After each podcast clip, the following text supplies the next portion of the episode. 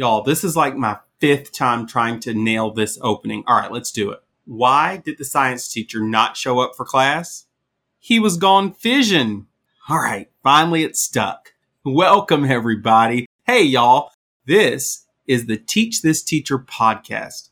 And today, our episode is talking all about student engagement.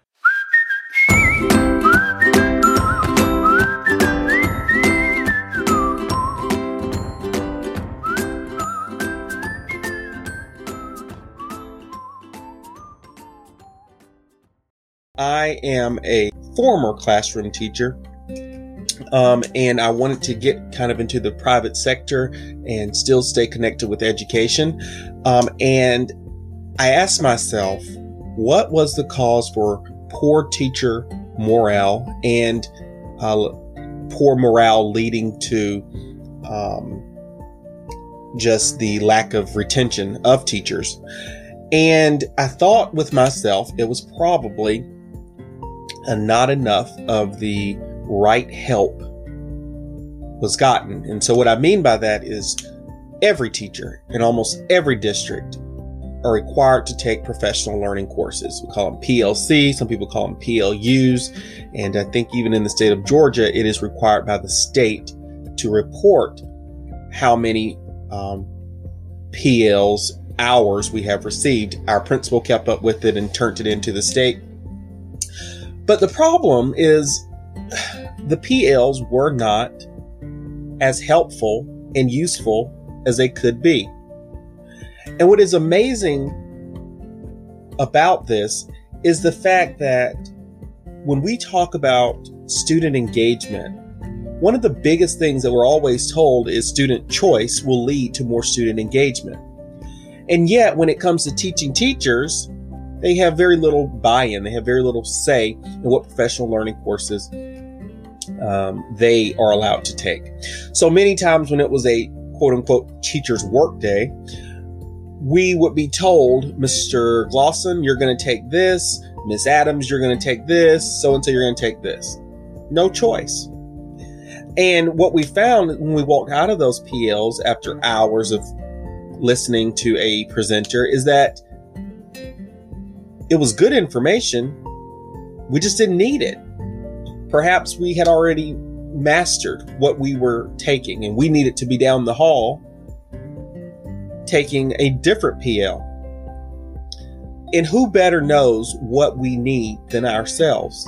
So, my innovative idea, I like to call it revolutionary idea, is to allow teachers to teach teachers.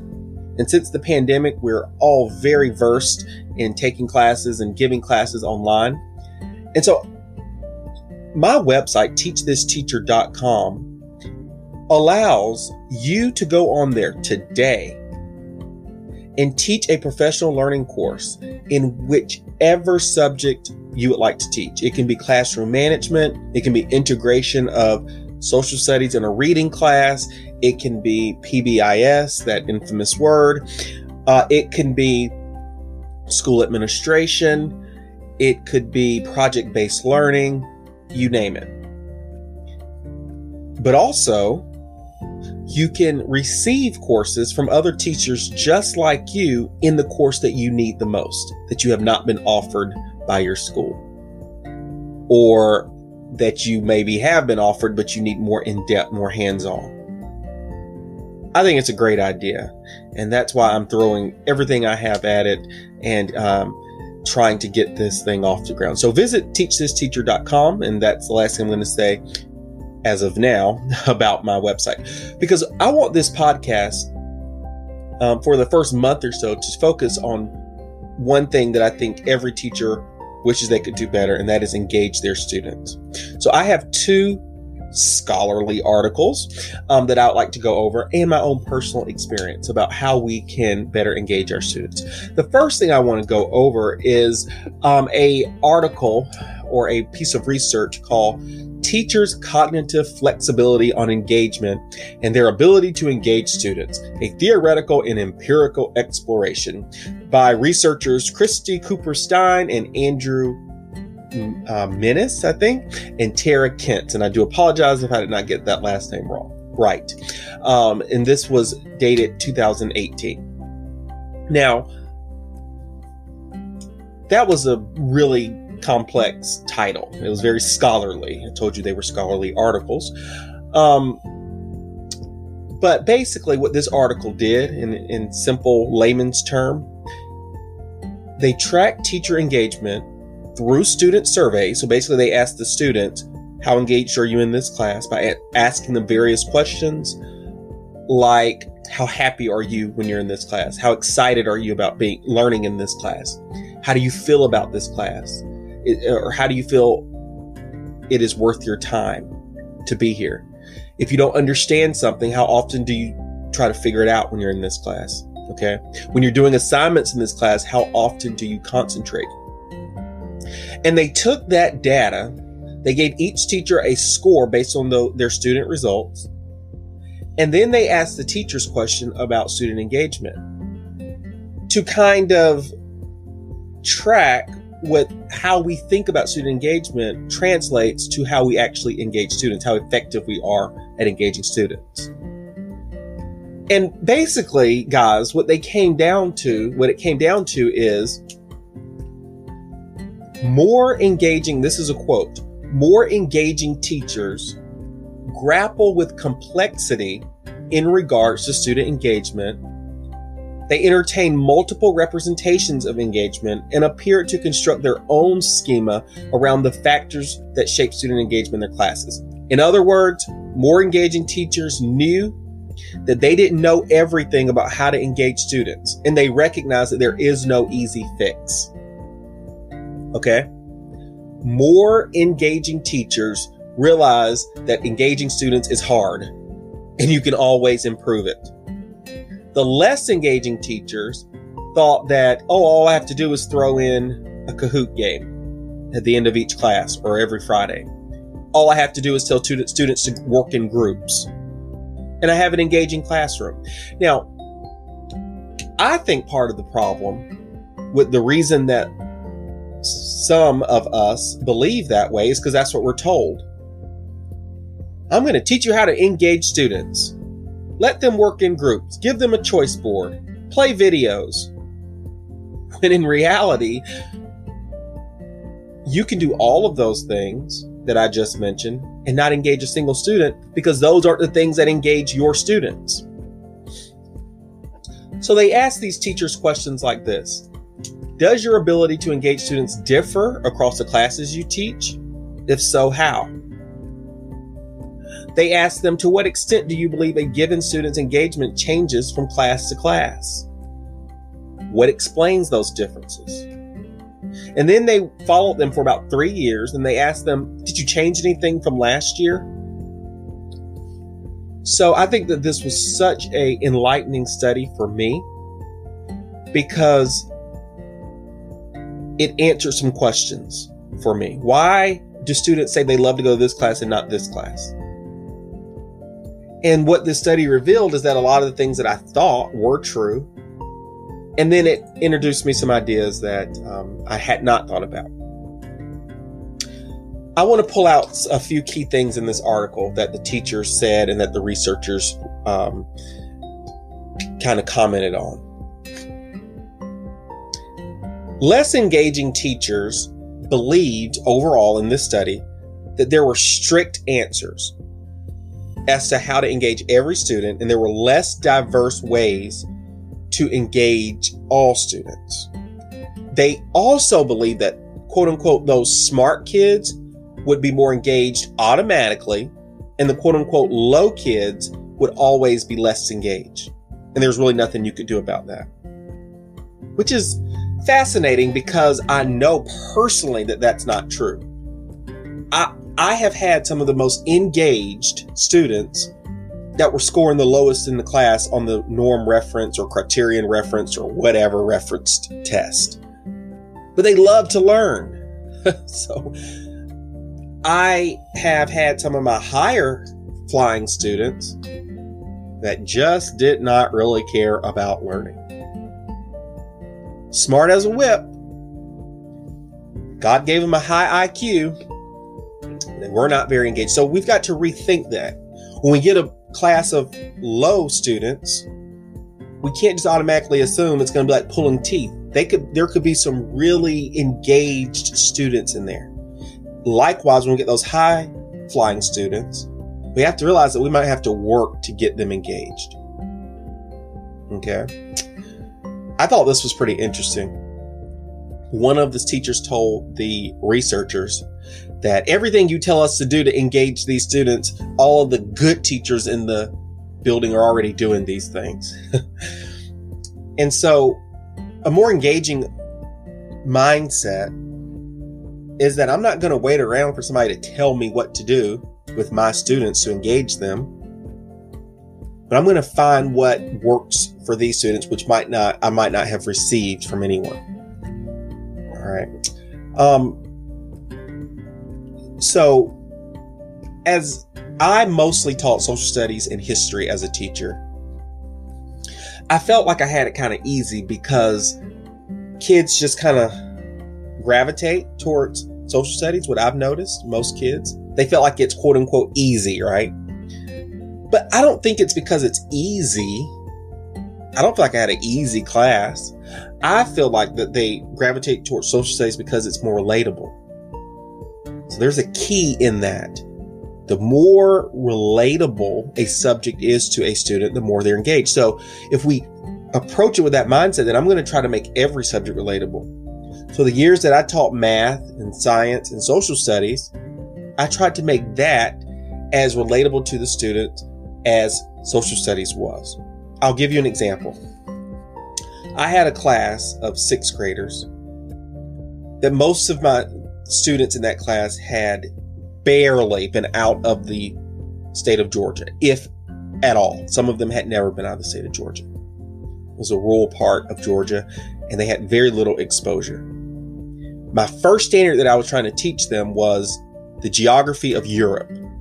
So think about trying to teach students that have never seen geography beyond their home state, a few hours away, and they're trying to grapple with there's a whole other continent across an ocean that they haven't seen and trying to figure out where Italy and France and Germany and Belgium is in this other continent. You think they're going to connect to that lesson very well? Probably not, unless I found a way to engage them. So, what I did was try to immerse them into a European culture. I talked about spaghetti and meatballs.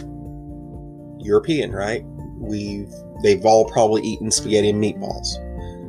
I played Frozen, the, the, the song from Frozen, Let It Go, for them in different languages. They have a a remix of like European languages, Slavic languages or whatever, to let them understand that people speak different languages. But this is a song that you all know very well in these other languages from these European countries.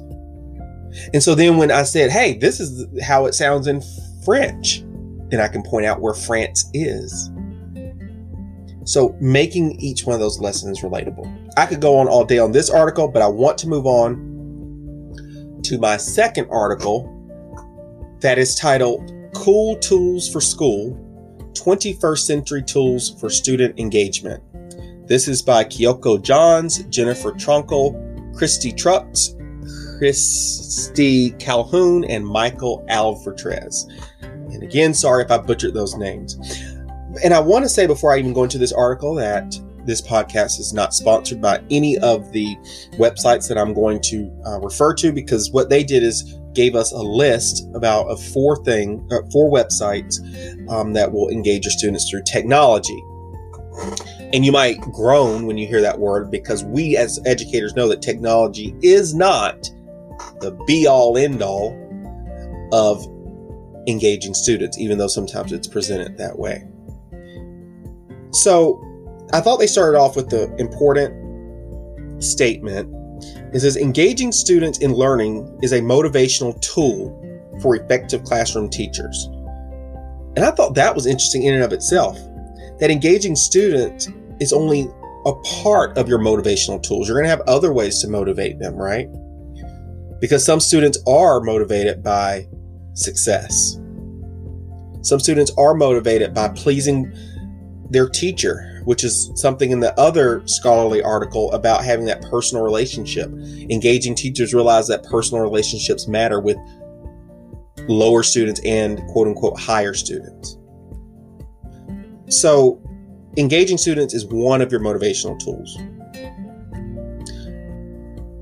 So, they said motivation is why people do the things they do. So, we want students to do school well. So, we have to motivate them. I have this one student that he was like not only the teacher's pet, he was the school's pet. Everybody loved this kid. And the reason was is because first of all, he had personal relationships with everyone. He was one of those huggy types. And all the way from pre-K, he was hugging all of his teachers and the librarian and the assistant principal and the STEM teacher and the custodians. And so that personal relationship really involved him in school. And what was interesting about this is he had a very hard home life. As a matter of fact, when I taught him in third grade, he was, um, the government intervened in his home life. So he had a hard home life, but school was his safe place. So man, he was engaged like you wouldn't believe. And it, he was a high flyer, which is incredible when considering what he went through at home. So, what I saw is that no matter what I presented to this kid, he would grab onto it with both hands, highly engaged. So, DOK, depth of knowledge, right? What is it? I'm sure you know that. But how do we get to that DOK level four? I think all of the websites that this suggested are DOK level four um, projects. And I'll just go ahead and give you an example. Number one was Fakebook. Um, and the wider website is called classtools.net. But basically, Fakebook, which is a part of classtools.net, is where students can create a social media account for a historical figure. But let's not just keep this within the social studies history realm. Why couldn't they create a historical figure about a scientist? Or about, in math, a mathematician? or in uh, English language arts about an author. There are plenty of opportunities to do this in many different subjects. But what I really like about this, because I used to print off a template of a Facebook, a fake template that I got off of Teachers Pay Teacher, and they used to hand draw the picture of whoever and draw and write their bio and write some of their posts. But what I really like about this fake book on classtools.net is that they can use it where they can comment on other students' pages. So you can have Susan B. Anthony leaving messages for Frederick Douglass. I think that's pretty awesome, right?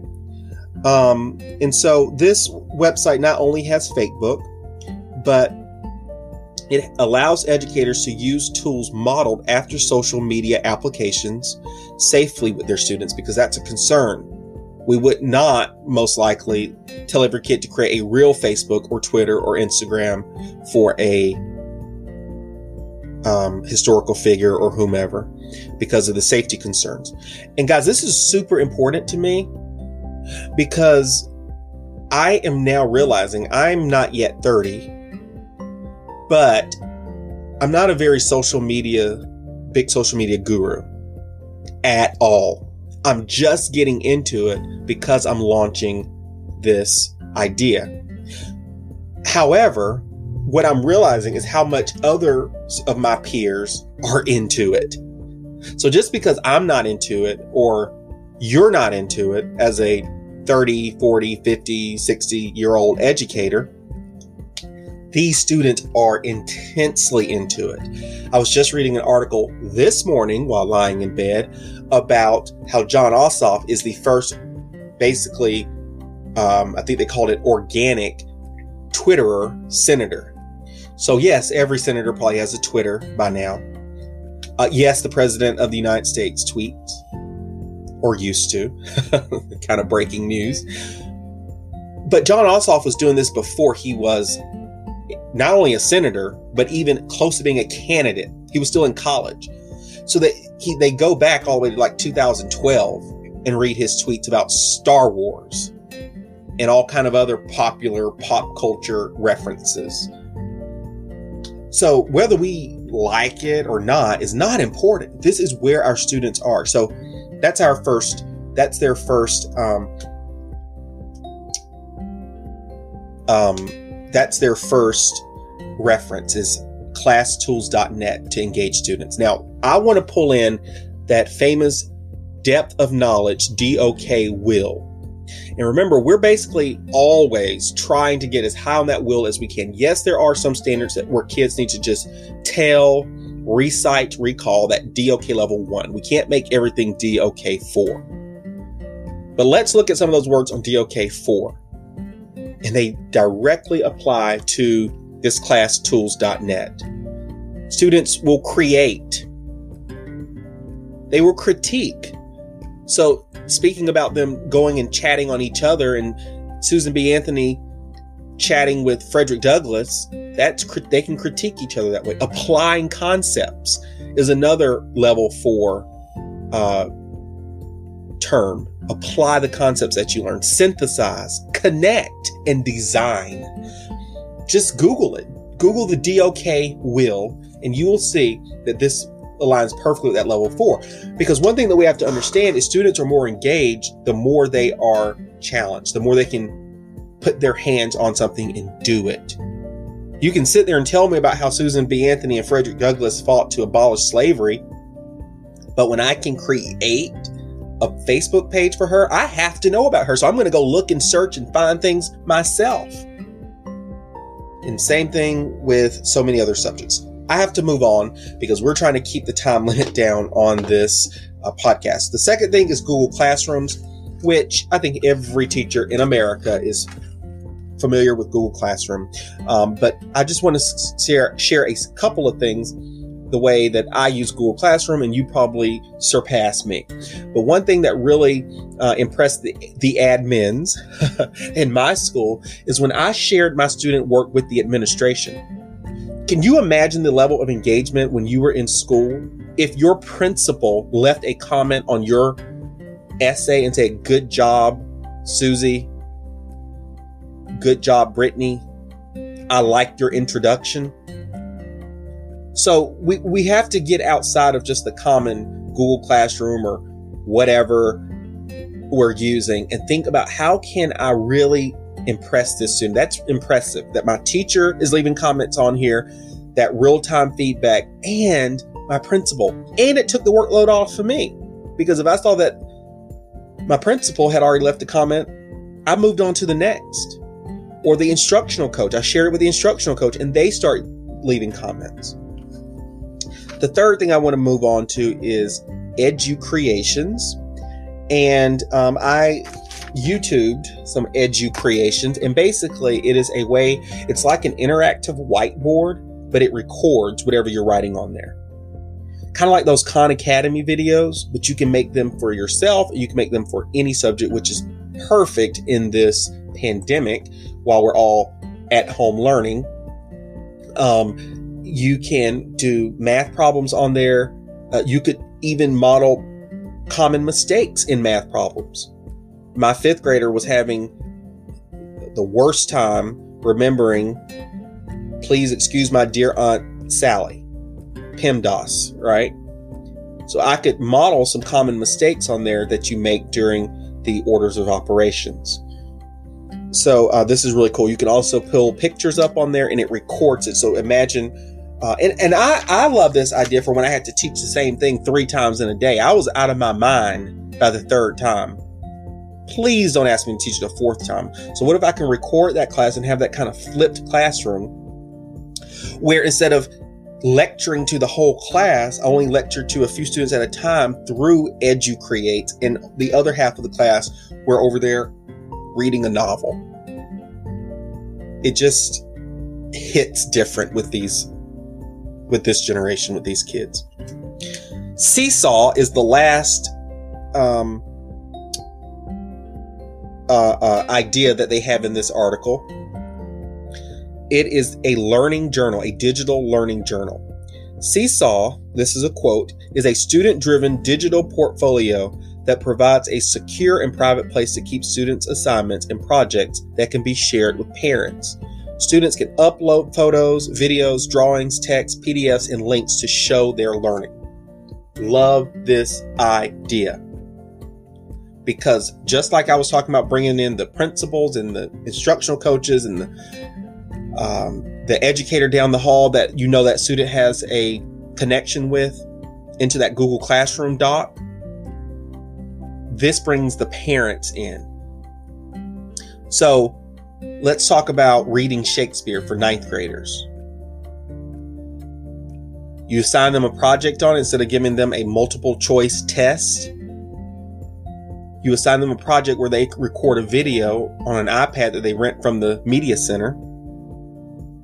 And they record a scene with a few of their friends, share it on Seesaw, and their parents can watch it and be involved in their learning. Guys, there are so many things out there. Just that I'm teaching online as a freelance educator, and I was looking at Google templates. I was just trying to look for a cool background, and I came across where somebody had created a digital writing journal. A simple idea that I had never thought of, but I can in- integrate that into my Google Classroom. And now every assignment they do, they do it in their writing journals, and I can leave comments on it. And I don't have 50 writing journals all over my classroom, and everybody's looking for them and running around like a chicken with their heads cut off. I wish I had known about this when I was actually in the classroom. If I was in the classroom, I would stop writing journals immediately and go straight to digital writing journals.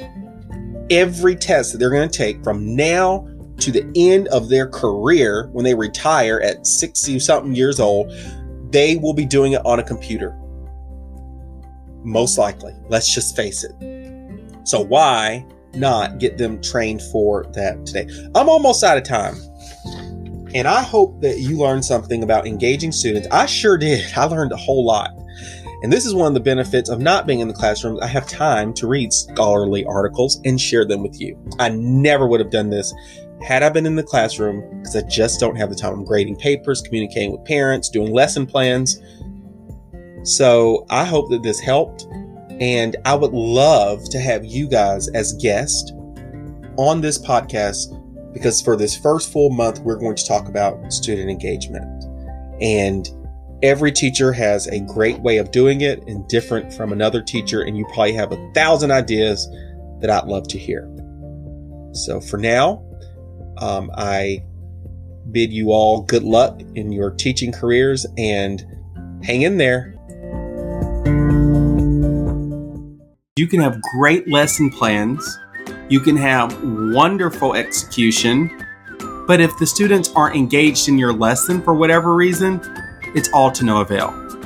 So I hope you enjoy this episode of Teach This Teacher podcast. I hope you tell your friends about us. I hope you like it. I hope you subscribe, and I hope you spread the word.